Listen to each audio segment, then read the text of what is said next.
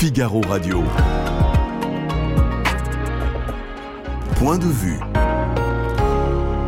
Vincent Roux. On va prendre de la hauteur dans tous les sens du terme. Le père Luc de Belsize, une des figures montantes de l'Église catholique à Paris, sera avec nous. Il témoignera euh, sur les chemins de croix, notamment des prêtres catholiques dans une Église en crise. Auparavant, on a le plaisir et l'honneur d'avoir en plateau Laurence de Villers, la spécialiste française de l'intelligence artificielle. Faut-il croire euh, aux craintes de Michel Onfray d'un grand remplacement par les robots euh, et suivre les recommandations de faire des pauses avec Elon Musk On lui posera la question, elle nous donnera son point de vue.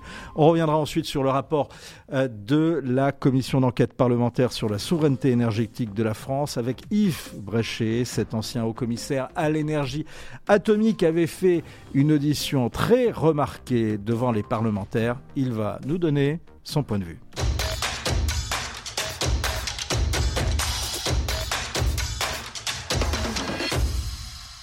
Bonjour Laurence de Villers. Bonjour. Quel défi euh, l'intelligence artificielle lance à l'humanité? Vous avez moins de deux heures pour répondre, vous avez même pas un quart d'heure. Je crois que j'ai moins de dix minutes, voilà. Alors, il lance des défis, euh, ce nouvel accès à la technologie pour tous, hein, surtout. Il y, a un nouvel, il y a un nouvel enjeu qui est celui que qui est différent de ce qu'on avait dans les laboratoires, parce qu'en fait, ce n'est pas nouveau pour nous, cette technologie, mais dans les mains de tout le monde, c'est assez nouveau. C'est la démocratisation, finalement, euh, d'une technologie euh, qui s'est développée euh, il y a quoi, une quinzaine, une vingtaine d'années?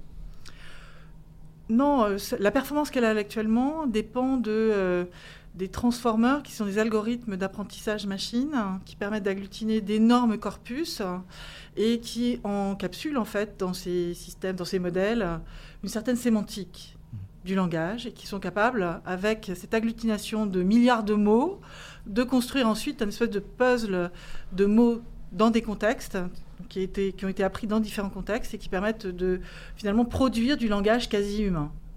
Alors, justement, ce qui, est, très intéressant, c'est que dans ce langage humain, et, le, phénomène quand même récent, c'est ChatGPT. Et, puis, euh, euh, et, chaque, euh, et Dali aussi, hein. c'est aussi pour le multimodal, c'est aussi pour les images. Alors, justement, on va revenir sur ces, sur ces deux aspects. mais d'abord, avec, il y a une révolution, il y a une révolution ChatGPT. Est-ce qu'il y a un risque, comme le dit Onfray, de grand remplacement avec ChatGPT? Non, je crois que ça, c'est une mauvaise question. Et la réponse ne vient pas de spécialistes de l'intelligence artificielle d'ailleurs, mais euh, de philosophes ou, euh, ou de marketing, hein, d'industriels qui y voient une manne, hein, qui sont un peu en retard. Donc attention au moratoire, il faut décrypter en fait la vraie sonnette d'alarme Carlo. Le moratoire, vous, vous, faites allusion justement à ce qu'a proposé notamment Elon Musk sur le développement de Voilà, c'est le, ce qui me gêne, c'est le notamment Elon Musk. Hmm. Parce que Elon Musk n'est pas quelqu'un qui va dire il faut freiner l'innovation, ou alors hmm. j'ai pas bien compris qui était Elon Musk. Hmm. Donc je pense que c'est pas du tout ce, le son de cloche là qu'il faut entendre. Il faut entendre en fait qu'on a besoin euh, de se doter euh, de, règles, de réflexions éthiques, de régulation générale pour éviter que ce système ne puisse euh, en fait manipuler les plus vulnérables dans la société. Mais est-ce que vous ne pensez pas que justement toutes les règles, toutes les normes, toutes les réglementations qu'on voudrait mettre en place c'est illusoire au regard de la nature même de ces changements technologiques. Autrement dit, ces changements technologiques arriveront toujours à contourner ces règles et ces, barrages. Non, mais là, il y a un côté comique quand même, parce qu'on est en train de croire une machine. Il n'y a mm. aucune intention, aucune intelligence. C'est de l'imitation ou l'illusion hein, artificielle. D'accord? Chat GPT, GPT 4 ou 5 ou ce que vous voulez, il n'y a personne dans l'avion. Il n'y a pas une intention particulière, il n'y a pas d'émotion, il n'y a pas de conscience dans tout cela.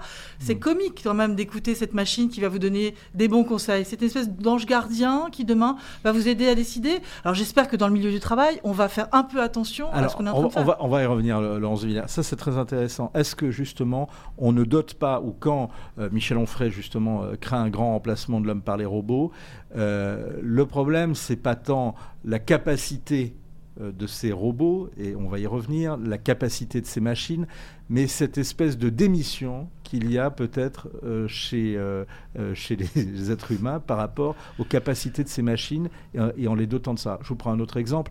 Est-ce que l'intelligence artificielle ne va pas être également la porte ouverte à l'ignorance réelle? C'est la théorie de la machine à, calculer. Mes, mes, professeurs dans les années 80 me disaient... Bah, c'est très différent. Hein. Me disaient, me disaient bah, y a, vous pouvez faire la, la, machine à calculer, ça vous sert à vérifier, ça vous sert pas ça ne doit pas vous servir à calculer. Mais d'accord, mais la machine à calculer, quand elle calcule 1 plus 1, elle donne 2, elle ne donne mm. pas 3 ou 4. Mm. D'accord? Alors que là, la machine qui agglutine des mots statistiquement probables, mm. avec en plus des variables d'aléatoire au milieu pour rendre la machine plus intelligente, entre guillemets, c'est-à-dire pouvoir générer plusieurs réponses différentes à la même question. Donc nous sommes là devant tout à fait autre chose. C'est-à-dire la notion de vérité, elle est vraiment questionnée. En plus, la machine qui agglutine tous ces mots a perdu toute source. Mmh. Pour un journaliste, vous comprenez bien ce que c'est, hein, l'importance d'avoir de sourcer ces références. Mmh. Or là, nous avons agglutiné dans le même énorme système qui est dans le cœur de GPT beaucoup d'anglais. Il faut mmh. déjà comprendre ça. La majorité des textes sont en anglais, des opinions, des connaissances, mais aussi euh, des lieux communs, de l'infox, la terre est plate, tout ce que vous voulez, tout cela est dedans. Mais euh, justement, euh, le, vous dites ça, ça donne une confrontation, euh, et c'est très intéressant. C'est justement la question de vérité, la question de réalité, bien entendu, est questionnée. il y a eu une, parmi les innovations, on parlait justement au niveau des, images, le logiciel Midjourney, qui fait, on va, on va voir que quelques exemples, et c'est nos confrères Vincent Joly et Benjamin Ferrand dans le Figaro Magazine qui font un long article que vraiment je, je recommande dans le nouveau numéro du Figaro Magazine de ce week-end. Euh, cette fausse photographie générée, euh, on peut peut-être dire comment ça se passe. C'est, on met une phrase et on arrive. Et, le logiciel nous euh, produit, sort cette image. C'est exactement ce que j'ai dit avant, c'est-à-dire que à partir d'un énorme montant d'images, mm. qui sont des dessins, des photos, mm. des vidéos, la machine est capable de mémoriser des ensembles qui vont être, je sais pas, un chien, un pied, une montagne. Et lorsque vous donnez en, français euh, la définition de ce que vous voulez avoir apparaître dans l'image. Vous allez dire, je sais pas, un homme sur Mars avec euh, un chien, une pâquerette, ce que vous voulez. Mmh. Ça va chercher dans ce lexique, en fait, ces entités, et ça vous sort, en fait, une image. Alors, on est aussi dans la capacité de générer des images très proches de mmh. la réalité, parce qu'il y a aussi, là aussi, des, des variables de température pour dire je veux m'approcher de la réalité ou je veux m'en éloigner, faire du cartoon, je veux faire du Picasso ou je veux faire euh, à la mode 2. D'accord? Mm. Donc ce sont des algorithmes qui, mm. qui, créent ça, sans aucune vérification de la véracité, de l'authenticité de ces systèmes, sans responsabilité. Autrement dit, l'intelligence artificielle est un accélérateur de fake news et de deepfake. Oui, mais l'intelligence artificielle, ça marche pas tout seul. Hein. Mm. Ce sont des humains mm. qui produisent ces technologies. Donc il faut faire très attention à cela. Nous sommes devant des grandes mannes, des géants du numérique qui viennent beaucoup d'Amérique et de Chine, mm. qui veulent euh, nous mettre dans les mains des objets euh, qui sont euh, vraiment très dangereux dans le sens où ils peuvent nous manipuler fortement. Comment on peut réguler justement? Comment on peut euh, bah, espèce, contenu, en tout cas, euh, euh, soumettre ça. Alors, je vais ouvrir la boîte de Pandore, hein, parce mm. qu'en fait, on parle de l'IA comme ça, comme un objet très complexe. Mm. En fait, ce système vient d'un algorithme. S'il est disponible à tout le monde, c'est pas l'algorithme qui va vous aider à comprendre ce qu'il y a dedans. Il est renseignés par des données. Les données viennent de nous tous, en fait, sur la toile, sur le net, euh, par des photos, etc. Et il y a énormément de petites mains, ce qu'on appelle le travail du clic, qui sont en fait en Afrique, en Égypte ou n'importe où, qui sont sous-payés et qui sont en train d'annoter ces données. Ici j'ai un chien, ici j'ai un chat, ici voilà la transcription exacte de ce qui est dans l'image. Et toutes ces annotations sont faites par un micro-travail qu'on ne voit pas. Et ces grandes sociétés américaines emploient euh, des milliers d'humains pour aller annoter ces données. Et à partir de ces annotations plus du signal, on crée ces énormes machines. D'accord? Donc il y a des biais dans tous les sens. Et c'est ça qu'il faut comprendre. C'est pas juste réguler euh, l'IA, c'est réguler le résultat, qui est un processus qui englobe des données qui viennent de nous, qui peuvent être fausses, des annotations qui viennent d'un certain nombre de personnes qui ont été payées pour ça, qui peuvent être fausses plus ou moins justes, d'un système qui fait des statistiques tout ça, autour de ça, et qui finalement vont renseigner quelque chose de très approximatif. Demandez la bibliographie de quelqu'un, vous allez voir, ça, ça c'est quasiment juste, mais il y a des petits défauts. Mmh. J'apparente ça un peu, si vous voulez, au plastique. On se rend compte en ce moment que le plastique dans la mer, ça fait des micro-capsules, et donc c'est dangereux parce que les poissons les ingèrent et nous allons les ingérer. Et eh bien là, nous sommes devant une espèce de vérité qui n'en est pas une, approximative, mmh. avec beaucoup de fausseté. Il va falloir pouvoir le débusquer. C'est passionnant de vous entendre. Quelle est l'origine de l'intelligence artificielle? L'origine, c'est en fait 1950 par là où des chercheurs euh, euh, se sont demandé est-ce que dans les sciences cognitives, est-ce qu'il serait possible de faire des machines pensantes? Hmm. Nous ne sommes pas du tout. Oui, donc il y a une volonté de déléguer quand même la pensée à la machine. Mais nous n'en sommes pas du tout là et nous ne serons pas là. C'est l'autre point intéressant que vous soulevez dans un.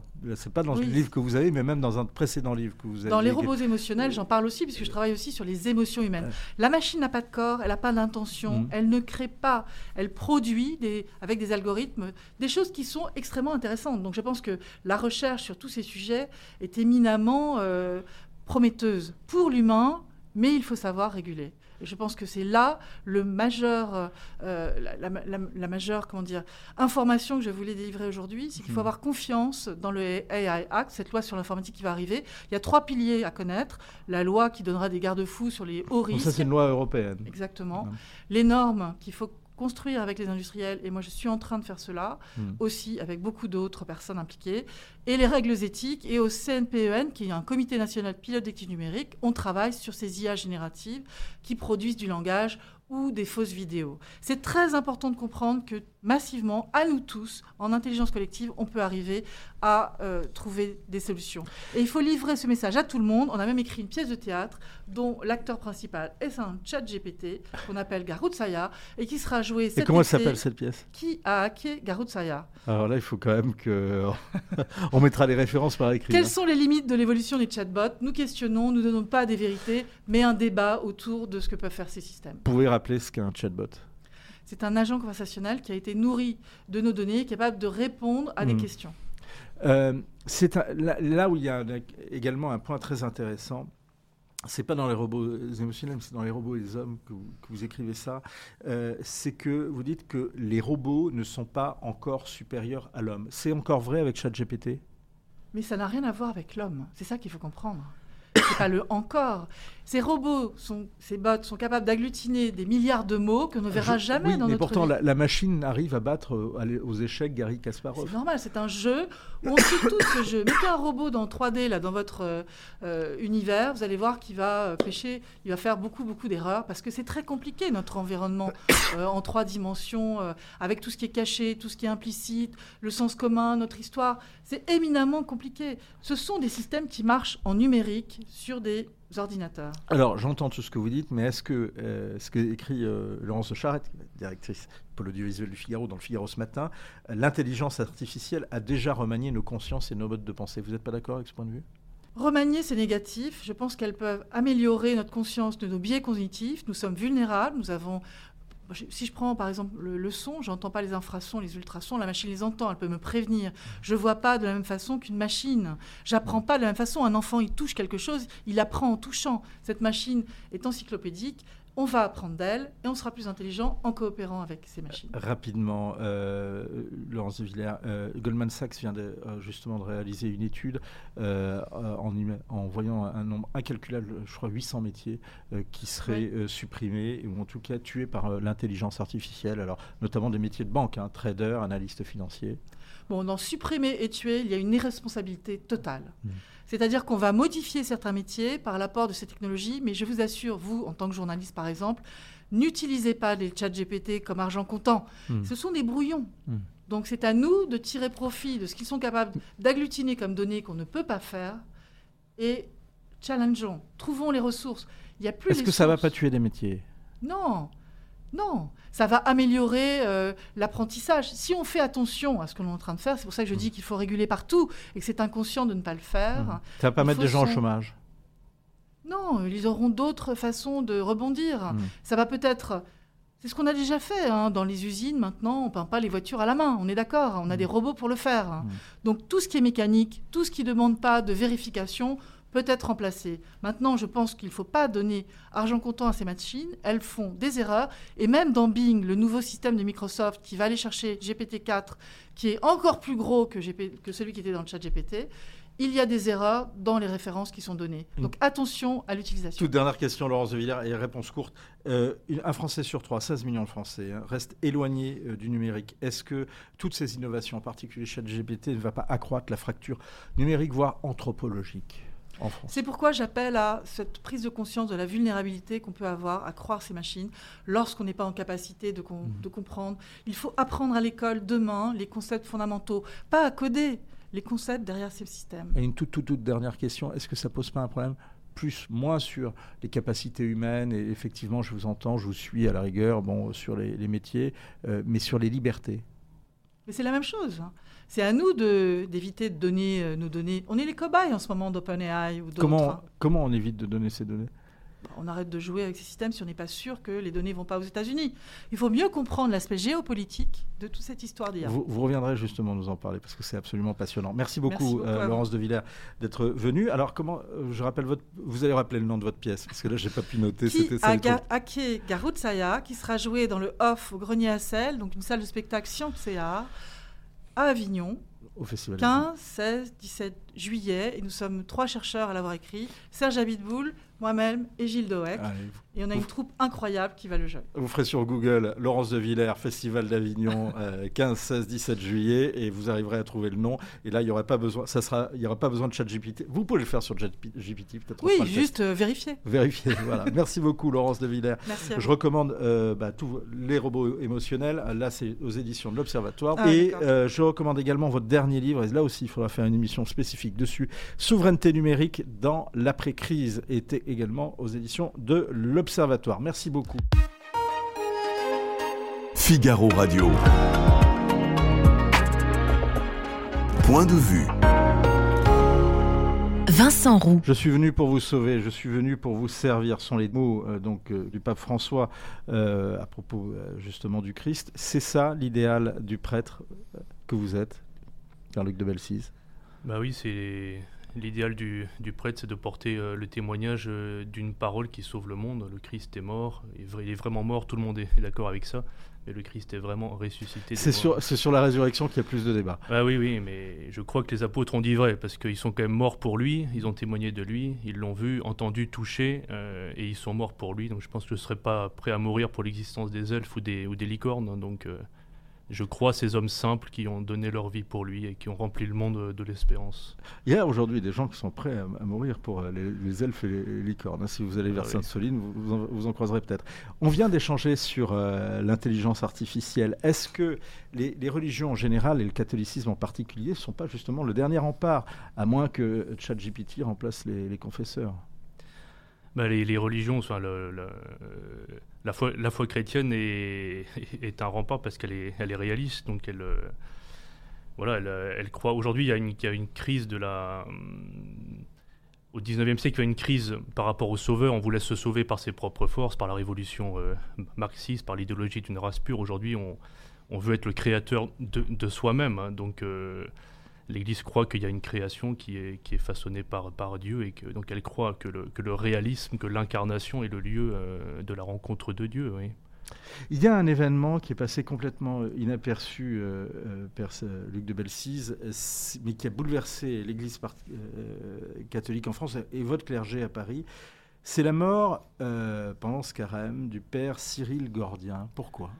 Oui, c'était un de mes grands amis prêtres. Il est mort jeune après une, une maladie très, éprouvante.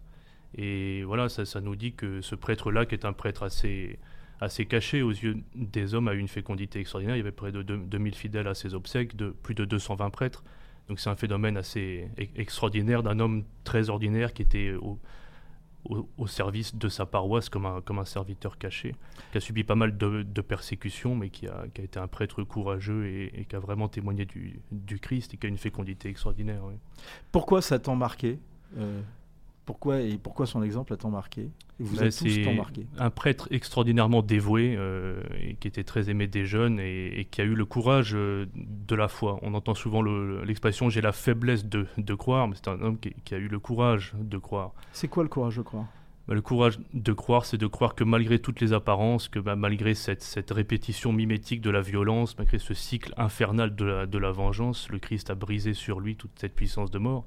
Et, ça demande un grand courage parce que c'est au-delà de ce, de, ce qui, de ce qui se voit, de ce qui s'entend. Est-ce que ça ne demande pas beaucoup de courage aujourd'hui d'être prêtre dans l'Église catholique?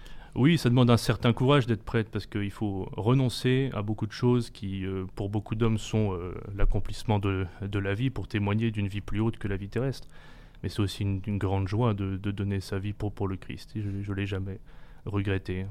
Alors vous l'avez jamais regretté. Est-ce que aujourd'hui, euh, devant euh, la situation qui est celle de, l'Église euh, catholique en Occident et, en particulier en France, on ne va pas se cacher, on va les appeler les scandales sexuels, la crise, de, la crise de gouvernance vous n'allez pas me dire, vous allez sans doute, vous n'allez pas abonder sur cela, je ne vous demande pas, mais quand même la problématique qu'il y a entre Rome et les églises et la gouvernance du pape François euh, et les critiques et les, de vocation, est-ce que euh, c'est pas même devenu inconscient d'être prêtre aujourd'hui?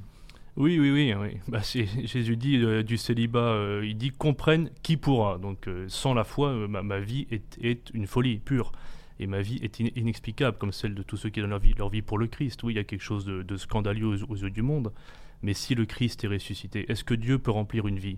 C'est ça que la question du célibat pose. Est-ce que Dieu peut remplir une vie? Moi, il me donne une disponibilité, une présence aux pauvres qui est extraordinaire. Pâques, ça représente quoi aujourd'hui? Pâques, c'est la c'est la réponse de Dieu au scandale du mal. Hein. C'est euh, le mystère d'un Dieu qui s'abaisse, qui prend sur lui la puissance de la mort, comme dans le judo, prenez sur vous la force de l'adversaire, qui va être enseveli euh, dans, dans, la mort euh, et qui ne répond pas à la violence par la violence, qui dit à Pierre remets ton épée au fourreau, et qui le troisième jour se lève d'entre les morts, et donc il, rejoint l'homme le plus seul, le plus souffrant, et il vit ce grand combat euh, de Dieu contre la puissance de la mort qui s'est joué dans le Christ. Est-ce que le carême, c'est le ramadan des chrétiens? Il y a sans, doute des similitudes, euh, mais euh, le carême, c'est une préparation à la résurrection, ce que n'est pas le ramadan. Je vous pose une question différemment. Le ramadan, sa notoriété est beaucoup plus forte. Oui, oui. France 2 va faire la semaine prochaine la nuit du ramadan. Il ne fait pas la nuit de la vigile pascale, il ne fait pas la nuit du carême. cette notoriété est plus forte, est-ce que Là, on ne touche pas du, droit un défi qu'on a du mal à conceptualiser, à regarder dans l'Église catholique, mais le défi que représente la montée en puissance de l'islam? Dans le monde, en Occident et en particulier en France. Oui, tout à fait, mais ils nous disent, ils nous disent quelque chose, c'est qu'il y a une primauté de Dieu. Ils ont le sens de l'adoration, ils ont beaucoup touché le cœur de Charles de Foucault. Ça a été sans doute l'un des éléments euh, déterminants de sa conversion au Christ. Donc la présence des, musulmans est une invitation à, nous convertir nous-mêmes et à faire passer Dieu dans notre vie, parce qu'ils font passer Dieu dans le concret de leur vie. Mm. Le grand problème, c'est pas l'islam, c'est la, la, la, vacuité de l'homme sans Dieu. C'est la, vanité d'une société qui a perdu toute espérance. On préfère un musulman radical qu'à un athée radical? Non, je préfère un musulman euh, convaincu à un athée, euh, un, athée embourgeoisé. Euh, L'Allemagne est au bord du schisme, on l'a dit. Euh, les scandales sexuels aussi ont montré, euh, euh, quand même la, difficulté à vivre le, célibat. il a été âprement débattu dans un précédent synode. il y a une, sorte, une sortie in de Benoît XVI qui a fait échec à, la volonté, à certaines volontés, disait-on même celle du pape François, d'ordonner des hommes mariés. Est-ce que c'est pas le... Est-ce qu'il n'est pas venu le temps d'y renoncer, surtout dans la crise des vocations qu'il y a Moi, je ne crois pas. Non. Au contraire, je pense que l'Église allemande prend, qui est une Église exsangue spirituellement, une Église très très riche, mais qui en fait est spirituellement, matériellement, au niveau riche, matériellement, beaucoup trop, trop riche. Mais par, par contre, au niveau des vocations, euh, qui est très très pauvre. Euh, les Belges aussi, j'ai vécu là-bas assez, assez longtemps. Donc, euh, ce ne sont pas des églises moteurs de la chrétienté. Ce sont des églises qui sont en perte de vitesse et qui pensent que de courir derrière l'esprit du monde va faire un renouveau des vocations. Il se passera exactement le contraire. Alors ça, c'est une tribune très intéressante, quelques interviews remarquées et remarquables que vous avez données. Euh, en particulier une tribune où vous dites que toute volonté d'aligner l'Église sur le mode sur le monde et sur le monde actuel aggravera sa crise. Oui, oui, tout à fait. D'aligner, hein, pas, de, pas de répondre, pas d'être intéressé, d'aligner l'Église sur l'esprit mondain, oui, tout à fait. Est-ce que c'est pas euh, quand même, pardon de vous poser la question comme ça, mais en rupture euh, avec ce qu'a voulu faire l'Église depuis 50 ans, plus de 50 ans, notamment dans les années 60 avec le Concile Vatican II, et puis même avec le discours du pape François et son plaidoyer pour les, pour les, pour les périphéries, et puis quand il rudoie un peu son, son clergé, des cardinaux jusqu'aux Oui, bien sûr, mais nous sommes, Jésus dit vous êtes le sel de, de la terre et la lumière du monde. Hein. Léon Blois dit vous êtes le sel et pas le miel. Donc le, sel, c'est ce qui permet de garder la saveur. Et, et, la lumière, ça sert pas seulement à dénoncer, mais à, mais à illuminer. Donc la, vocation de l'Église, ce que Vatican II a voulu reprendre, c'est pas uniquement la dénonciation ou l'anathème, c'est c'est d'abord l'illumination et l'exaucement d'une attente confuse dans le cœur de, la société, qui est finalement une attente de Dieu, une attente du salut, une attente de l'espérance. Il y a actuellement un autre événement qui passe inaperçu, hein, c'est sûr qu'il ne figure pas parmi les, plus grands centres d'intérêt des Français, mais qui est très important pour l'avenir de, l'Église. C'est actuellement ce qu'on appelle un synode, peut-être qu'on répète, hmm. on, rappellera ce que c'est, mais qui porte sur la, réforme de la gouvernance de, de l'Église. Est-ce que c'est une bonne chose pour vous? Oui, c'est une bonne chose, oui. Mais il y a une structure qui, qui, est inchangée, c'est que nous croyons que les, les, évêques sont les successeurs des apôtres et le pape est le successeur de Pierre. Si on ne le croit pas, on peut ne, ne, pas être catholique, mais en tout cas, c'est ce que l'Église catholique croit. Quel doit être le rapport entre gouvernance Quel doit être le, rapport entre ces gouvernances? Quel est le rapport idéal entre ces, ces, différentes gouvernances, entre une tête qui est à Rome et puis euh, effectivement ces évêques qui sont à la tête de leur diocèse? Ben, C'est d'honorer de, des, traditions propres à, toutes les églises, notamment les, différences liturgiques. Hein. L'Église a toujours admis une pluralité de, de liturgies, une pluralité de traditions, mais dans la communion de la foi. Hmm.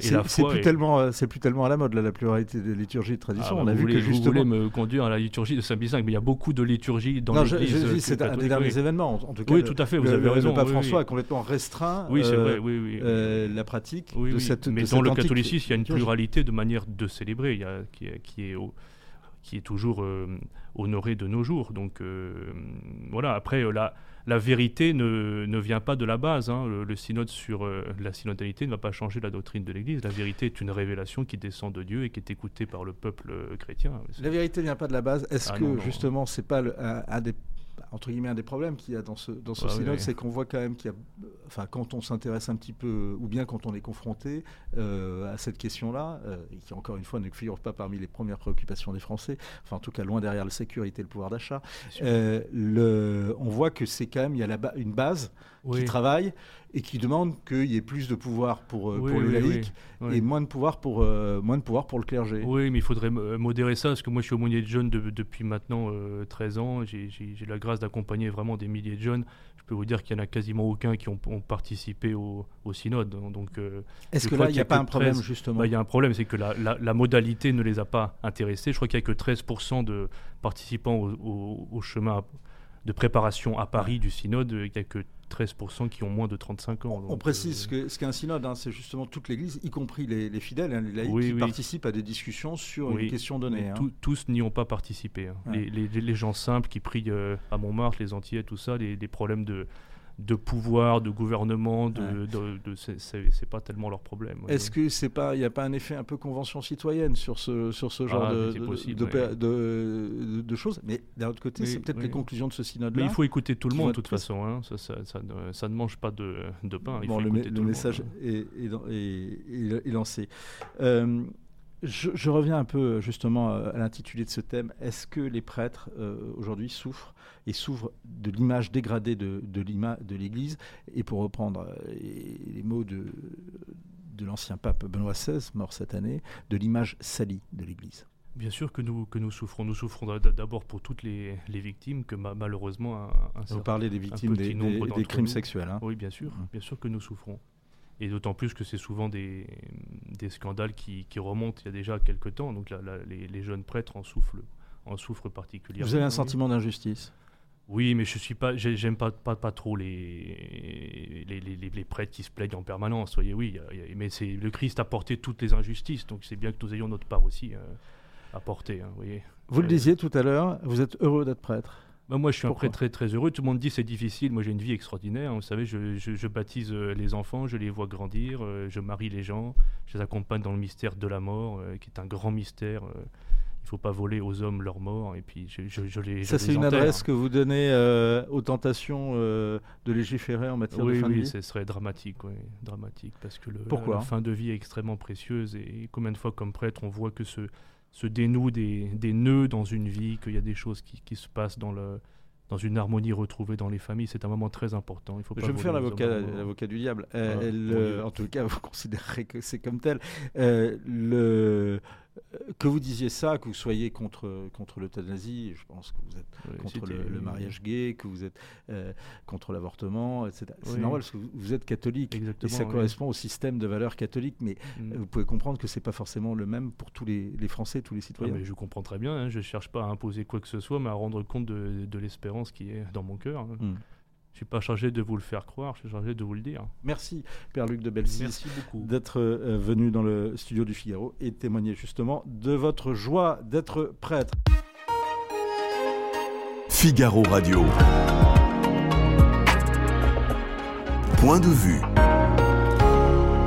Vincent Roux. Bonjour Yves Bréchet.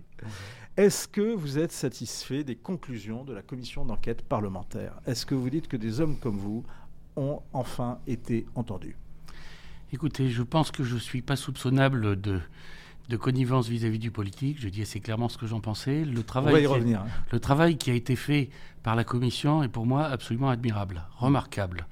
150 euh, heures d'audition, 90 personnes auditionnées, euh, des responsables politiques de premier plan, pour la plupart, ne sont pas vraiment sortis grandis des auditions. Vous pensez à François Hollande, par exemple On en parlait. Bon, Joker. si, vous pouvez en parler. Ça vous, avez, je, vous ça correspond... c'est la pire prestation ça, Oh non, il y a compétition, là. Hein. Comme, Avec qui comme disait, comme disait Chateaubriand, il faut être euh, avare de son mépris pour le grand nombre des nécessiteux. Donc, Et qui étaient les nécessiteux, en l'occurrence Oh, ben, vous avez eu Jospin, vous avez eu François Hollande, vous avez eu, euh, je pense que notre Premier ministre a été pas à la hauteur qu'on attend. Elisabeth Borne Oui, tout à fait. Euh, je pense que il y a un certain nombre de gens, mais on ne va pas faire l'inventaire. Pour moi, ce qui m'importe dans cette chose-là, c'est le travail qui a été fait, mm. l'analyse de fond qui a été réalisée, le rapport qui est rendu et qui est, à la fois analyse le problème et fait un certain nombre de propositions. Alors on va y revenir. Euh, le cœur du problème, euh, quand on lit le rapport, euh, c'est quand même François Hollande et quand même Emmanuel Macron, si on croit le texte en tout cas, euh, et euh, le problème principal, c'est cet objectif négocié par le PS et les Verts de 2011, qui a été de limiter la part du nucléaire à 50% de la production électrique. Ça remonte à plus loin. Hein. L'arrêt de Superphénix euh, dans la fin des années 90, c'est quand même pas une réussite. Mmh. je pense On rappelle ce qu'était Superphénix. Superphénix, c'était grosso modo ce qui correspondait à plusieurs décennies d'investissement du, du citoyen français pour une stratégie qui consiste à fermer le cycle nucléaire. Fermer le cycle nucléaire, ça veut dire à la fois gérer le problème des déchets et gérer le problème de de la ressource, c'est-à-dire transformer les déchets en ressources. C'est quasiment le, renouvelable à l'état pur et concentré. Et d'arrêter ça euh, pour un petit arrangement euh, politique. C'est pour ça que pour moi, Lionel Jospin rentre dans la catégorie des, best-of. Euh, je pense que fondamentalement, on peut comprendre ça chez un homme politique, pas chez un homme d'État. Yves Bréchet, justement, ce que dit le rapport, c'est qu'avec l'abandon de Superphénix en 1998 par Lionel Jospin, la filière nucléaire a perdu une partie de son avance dans la recherche de pointe. Est-ce que vous êtes d'accord? Ah, Tout à fait, tout à fait. Et c'était reparti de manière à peu près saine avec le, avec le programme Astrid, hmm. qui redynamisait. Vous on, savez, on, y reviendra si vous voulez. Oui, non, on peut expliquer ce qu'était le, euh, le, programme. le programme Astrid, c'était euh, une, euh, une relance de, de l'étude des réacteurs à neutrons rapides avec un nouveau concept. C'était toujours refroidi au sodium, mais avec une nouvelle manière de concevoir les cœurs. Euh, et c'était un projet qui était commun entre les Français et les Japonais. Les Japonais sont trouvés en race campagne du jour au lendemain, et on a arrêté ça par des logiques de chef comptable. C'est-à-dire bah, grosso modo, euh, au lieu de dire de quoi on a besoin dans ce pays pour pouvoir un nucléaire, avoir un nucléaire qui est durable, voire décider d'en sortir le moment venu, euh, eh bien on s'est mis dans une situation où on, se prive d'une ressource qui est l'uranium appauvri, on se prive de la possibilité de fermer le cycle, euh, c'est-à-dire, grosso modo, on se met dans une situation où le nucléaire meurt sous ses propres déchets. Je crois que c'était parfaitement conçu, pensé comme tel. Je pense que le drame du nucléaire, c'est que les gens qui veulent le tuer le connaissent mieux que les gens qui prétendent le défendre. Ah, c'est la première fois que j'entends ça. Qui sont les gens qui veulent le tuer et qui sont les gens qui veulent Il le y a toute une idéologie qui veut le tuer, une, une idéologie euh, technophobe, une mm. idéologie euh, sciençophobe, une idéologie relativiste. Alors, il y a, avec l'embarras du choix là de ce côté-là. Mm. Et puis elle s'incarne dans un, dans un, une, disons une, un choix existentiel d'exister pour, pour l'écologie politique qui est d'être antinucléaire. Alors enfin, vous faire autre chose. Vous faites crédit à ces Alors bah, précisément, vous faites crédit à ces écologistes de bien connaître le, le, secteur nucléaire, de mieux le connaître en tout cas de ceux qui défendent. Je voudrais vous entendre d'ailleurs euh, sur ce qu'a dit cette députée euh, sur le plateau euh, de nos confrères et consoeurs de la chaîne parlementaire. Il y a deux choses qui peuvent mettre un terme à la vie sur Terre. Le réchauffement climatique et le nucléaire. Vous pouvez dire ce que vous voulez. Le nucléaire, une catastrophe nucléaire, c'est et donc croire que l'une va sauver l'autre et, relève de l'imposture. Il y a à un moment donné, euh, ce n'est pas de l'imposture intellectuelle. Moi, je suis inquiète. Vous comprenez cette inquiétude? J'ai le choix entre la bêtise et l'incompétence à ce niveau-là. C'est hallucinant. On, on, confond le nucléaire civil et le nucléaire militaire et on confond un danger hypothétique quand même eu trois accidents nucléaires au grand, au, grand total dans toute l'histoire du nucléaire. ils n'ont pas été anodins quand même. Ah bah, ils n'ont pas été anodins, mais comptez le nombre de morts et comparez ça au nombre de morts que vous avez dans les, dans les, dans les, mines de charbon, vous comprendrez tout de suite le problème. Euh, donc vous avez eu trois accidents nucléaires, c'est une des industries les mieux surveillées au monde, et le problème du réchauffement climatique, c'est quand même quelque chose qui est un tout petit peu plus inquiétant que les centrales nucléaires. Je veux dire, c'est juste pathétique de dire des choses mais comme ça. Que, euh, quand je parle, quand je dis qu'il y a des gens là, qui connaissent... ce qui est récusé, c'est que le, le le nucléaire pourra aider à lutter contre le réchauffement climatique Mais j'y peux rien, moi. La quantité de CO2 émise par, le, par, le, par, euh, par kilowattheure produit par le nucléaire est beaucoup plus faible que la plupart des, des, autres, alors que de toutes les énergies fossiles, sans problème, et d'un certain nombre d'énergies renouvelables. Bon, si madame ne sait pas compter, c'est pas à mon âge que je vais lui apprendre, c'est n'est pas hmm. mon métier. On sent le polytechnicien. le rapport qui vous suit, vous suit aussi sur un point, c'est l'incurie des décideurs. Vous, vous pointez d'ailleurs surtout celle des cabinets ministériels alors, c'est quelque chose que je trouve assez grave. Je ne pensais pas être, confronté à cette chose-là. Bon, que les ministres sachent rien, ça, à la limite, on s'y habitue, voire on s'y attend.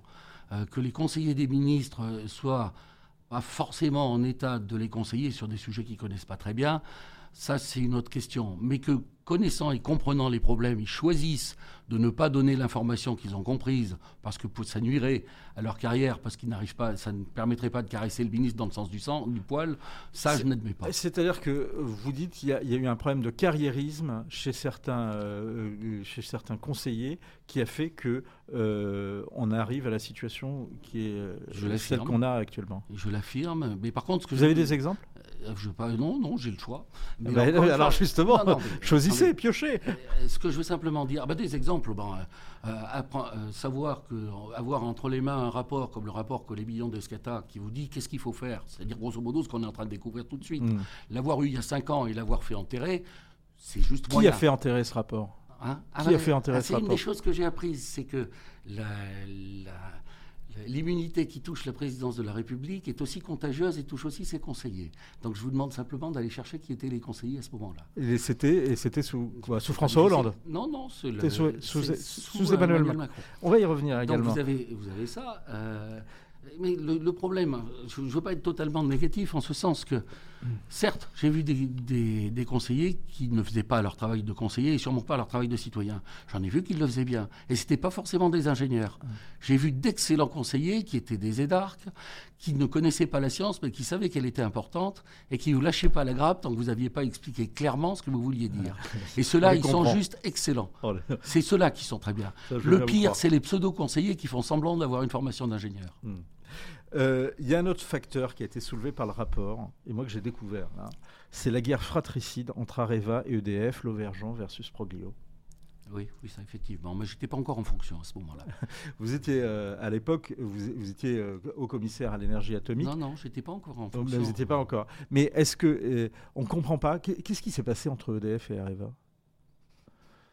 Ça, je ne sais pas très bien. C'est un, un monument mélange entre les conflits d'ego, les luttes de pouvoir je pense que c'est totalement malsain et je pense, j'espère qu'on en sort. Je pense qu'on en est sorti, au moins progressivement. Mm. Je veux dire, euh, je crois que toute la filière nucléaire a compris qu'il devait ramer dans la même direction et mm. de, le faire efficacement. Euh, le rapport donc préconise la, sortie du marché européen de l'électricité, la reine. Vous, vous, approuvez?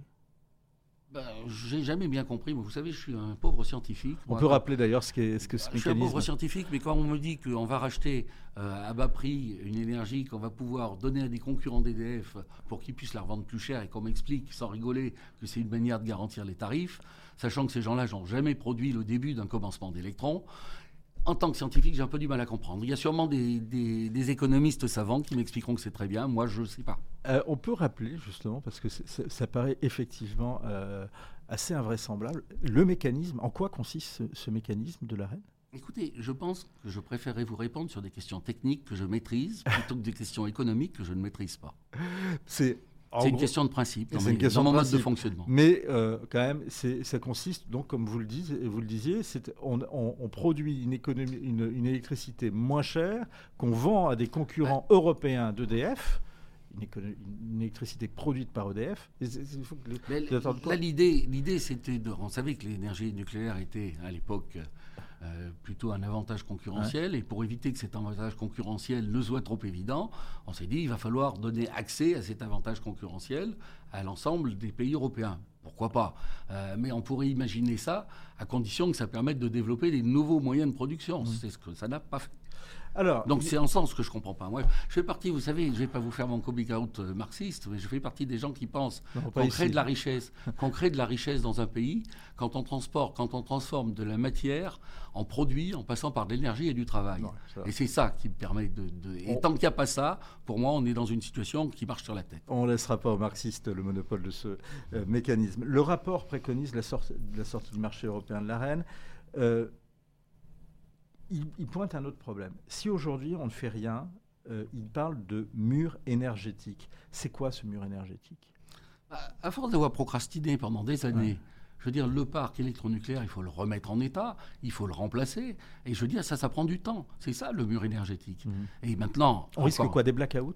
Ah, bah oui, évidemment. J'avais même rendu un rapport là-dessus. Un blackout euh, massif en France, ça fait plusieurs milliers de morts, quand même. Euh, je veux bien qu'on en Plusieurs milliers de morts. Ah oui, c'est à peu près ça. Mais ça, fait, ça vous fait des morts, non pas, ça on pourrait expliquer ça à la dame en question, ça vous fait des morts, non pas euh, parce qu'on a, parce qu'on a un blackout partout, ça, vous fait ça peut vous faire des morts parce que vous avez un blackout qui, qui, euh, qui, qui touche en, en particulier les, gens qui sont les électrosensibles. Non, les, les gens qui sont électrosensibles. Donc pas qui sont électrosensibles, mais les gens qui, sont, qui dépendent d'électrodépendants. Les gens qui ont des respirateurs chez eux, les gens qui ont des, des dialyses. Alors EDF est créé pour pouvoir amener ces gens-là à l'hôpital. Ok, mais pas créé pour amener ces gens-là à l'hôpital, c'est toute une région qui est en panne. Il y a euh, un tas de propositions hein, qui sont faites par le rapport. C'est très intéressant et j'invite les internautes vraiment à, les Elles regarder. Sont toutes pensées. Je dois dire c'est assez remarquable. Euh, il y en a une euh, qui est de relancer donc la construction d'un démonstrateur de type Astrid d'une puissance potentiellement plus modeste pour attraper le retard accumulé pendant 30 ans et à continuer à développer la recherche associée sur le cycle du combustible. C'est celle-là qui vous paraît la prioritaire? Celle-là me semble essentielle, parce que mm. c'est ce qui permet de construire dans la durée. Mm. Mais je pense qu'il faut arrêter de faire des prototypes de machins, de trucs et de bidules. À un moment, il n'y a que dans les ministères qu'on s'imagine qu'on sait faire quelque chose tant qu'on ne l'a pas construit. Mm. Je veux dire, on est, on est dans une situation où il n'y a pas besoin de faire une étude de plus pour faire un street. Il y a besoin de construire, de construire avec des industriels, de mobiliser une industrie. Par contre, il y a besoin de faire des études pour le cycle du combustible qui va avec. Et, ça, de façon à pouvoir passer d'une construction du cycle qui est artisanale à une construction du cycle qui deviendrait industrielle. Et Yves Bréchet, avant d'aller plus loin dans les propositions, est-ce qu'il n'est pas trop tard? Écoutez, euh, quand, la crise, quand la crise pétrolière est arrivée en 1973, on aurait pu baisser les bras et se dire il n'y a rien à faire. Mmh. À l'époque, vous aviez un président de la République qui était un grammairien, mmh. qui était, qui était pas un scientifique, mais qui quelqu'un qui savait que la science était importante et qui avait suffisamment de modestie pour savoir qu'il ne savait pas tout. Vous aviez son Premier ministre, M. Mesmer, qui était juriste et ancien légionnaire, qui n'était pas un ingénieur non plus.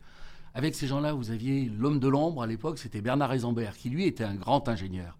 Et vous aviez à la tête de la filière électronucléaire, vous aviez Marcel Boiteux, qui est le prototype du très grand serviteur de l'État. Vous aviez Michel Hugues, qui est mort il y a quelques années sans que personne ne le remarque. Vous aviez Jean-Marc Lény, qui est aussi décédé, qui était le patron de Framatome. Vous aviez tous ces gens-là qui se sont mis ensemble pour faire avancer les choses. Moi, ce que j'ai à dire à la génération qui monte, c'est qu'on peut refaire la même chose, mais on peut refaire la même chose si vous redressez vos, vous retroussez vos manches et que vous vous mettez au boulot. Je veux dire, je ne suis pas dans la catégorie défaitiste et fataliste. Donc on se retrousse les manches, on fait quoi?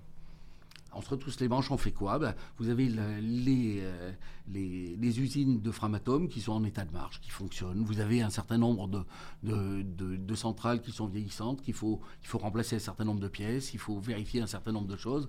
Mais ça, il faut le faire. Est-ce qu'on a été un petit peu trop prudent euh, en arrêtant des centrales euh, qui, où on avait constaté des, des- des- des fissures ou des micro-fissures? Alors, encore une fois, je n'ai pas l'habitude de me prononcer sur des dossiers que je n'ai pas lus en entier dans le Ah. détail. Je me dis, ce que Vous je êtes un sais homme de l'art, donc c'est ce pour que ça que je je me sais- permets de vous poser la Non, question. mais ce que je sais de ces dossiers-là font que les fissures qui avaient été identifiées, je ne parle pas des toutes dernières, mais les fissures qui avaient été identifiées étaient des fissures relativement courtes qui n'avaient aucune espèce de chance de se propager de manière brutale. Donc ça veut dire qu'on pouvait parfaitement les réparer en tant que besoin au fur et à mesure. Arrêter neuf centrales avant l'hiver avec un risque de blackout, pour moi ça veut dire ça on a simplement, et c'est très profond, on a simplement oublié la notion bénéfice-risque. C'est-à-dire on a oublié l'héritage des Lumières, on a oublié ce que nous disait Condorcet à propos de la vaccination. C'est-à-dire qu'il y a, pour le bien commun, il y a quelques risques qu'il faut savoir prendre et qu'il faut falloir- savoir évoluer. Ça, c'est une décision politique. C'est une prendre. décision politique. Euh, Il y a une autre proposition, en tout cas là c'est la loi énergie-climat euh, qui dit qu'il faut de toute façon, étant donné notre retard et les problématiques, euh, le, risques de bilan énergétique qu'on a, il faut développer d'urgence euh, de l'énergie renouvelable. Est-ce que, et en particulier euh, de l'offshore maritime, est-ce que vous êtes de l'éolien maritime? Est-ce que vous êtes d'accord Je pense qu'on est en train de mourir, d'avoir des situations où euh, on demande de répondre par oui ou non à des questions complexes et que la manière d'éviter la complexité, c'est dire oui et non en même temps. Alors si vous êtes, Euh, ni oui Donc, ni non. ce que je veux simplement dire, c'est euh, il faut commencer par faire l'analyse correcte, c'est-à-dire de se dire dans les besoins électriques qu'on a, c'est-à-dire qui est lié à l'électrification de notre énergie, l'électrification de notre société, de notre industrie, quels sont ceux qui peuvent être délocalisés, quels sont ceux qui doivent être localisés. Déjà, ça c'est la première chose, qui doivent être centralisés. La deuxième chose, c'est de dire pour ceux qui doivent être centralisés, quelle est la stabilité du réseau comment est-ce qu'on assure la stabilité du réseau?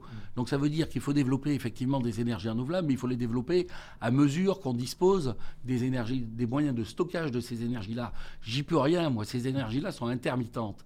Ça veut dire que si vous les mettez sur un réseau, ou bien vous mettez en face quelque chose qui est pilotable, qui va vis-à-vis de ces énergies-là, ou bien vous avez un mode de stockage. Ça veut dire que au lieu de se jeter d'un avion en disant j'aurais bien tricoté le parachute avant de m'écraser au sol, ce qu'il faut c'est analyser précisément, concrètement, les décisions à prendre et comment il faut le faire. Alors moi j'ai pas d'allergie quelle qu'elle soit sur les énergies renouvelables. Je dis ça n'a pas de sens de les développer sans dire comment je les intègre. Si, c'est sera ma dernière question, Yves Bréchet. Euh, S'il y a une mesure d'urgence qu'il fallait conseiller aujourd'hui au gouvernement, euh, ce serait laquelle que vous conseillerez? La mesure d'urgence, pour moi, c'est de réanalyser les dossiers sérieusement. Ça, c'est une mesure d'urgence. Mm. On ne peut pas continuer comme ça en, en choisissant. C'est ce qui vient d'être fait. Oui, mais tout à fait. Mais euh, on ne peut pas continuer comme ça. Mais attendez, entre ce qui avait été fait, moi, ce rapport irremarquable, je pense que s'il y a une chose à faire vis-à-vis de ce rapport, c'est de s'assurer que les recommandations qui sont faites dans ce rapport sont suivies. C'est de s'assurer que le Parlement qui a produit ce rapport a un regard sur les sui- le suivi de, ces, de manière annuelle sur les suivis des recommandations qui ont été faites. Et à mon avis, là, on reviendra vers quelque chose qui est plus de la com, mais qui est vraiment le bien du pays. Bon alors, au plus tard, je vous donne rendez-vous dans un an, justement, pour qu'on fasse les- la, la première évaluation ici, et euh, j'espère avant. Merci beaucoup Yves Bréchet euh, d'avoir répondu à nos questions et euh, aux, aux commentaires des internautes du Figaro.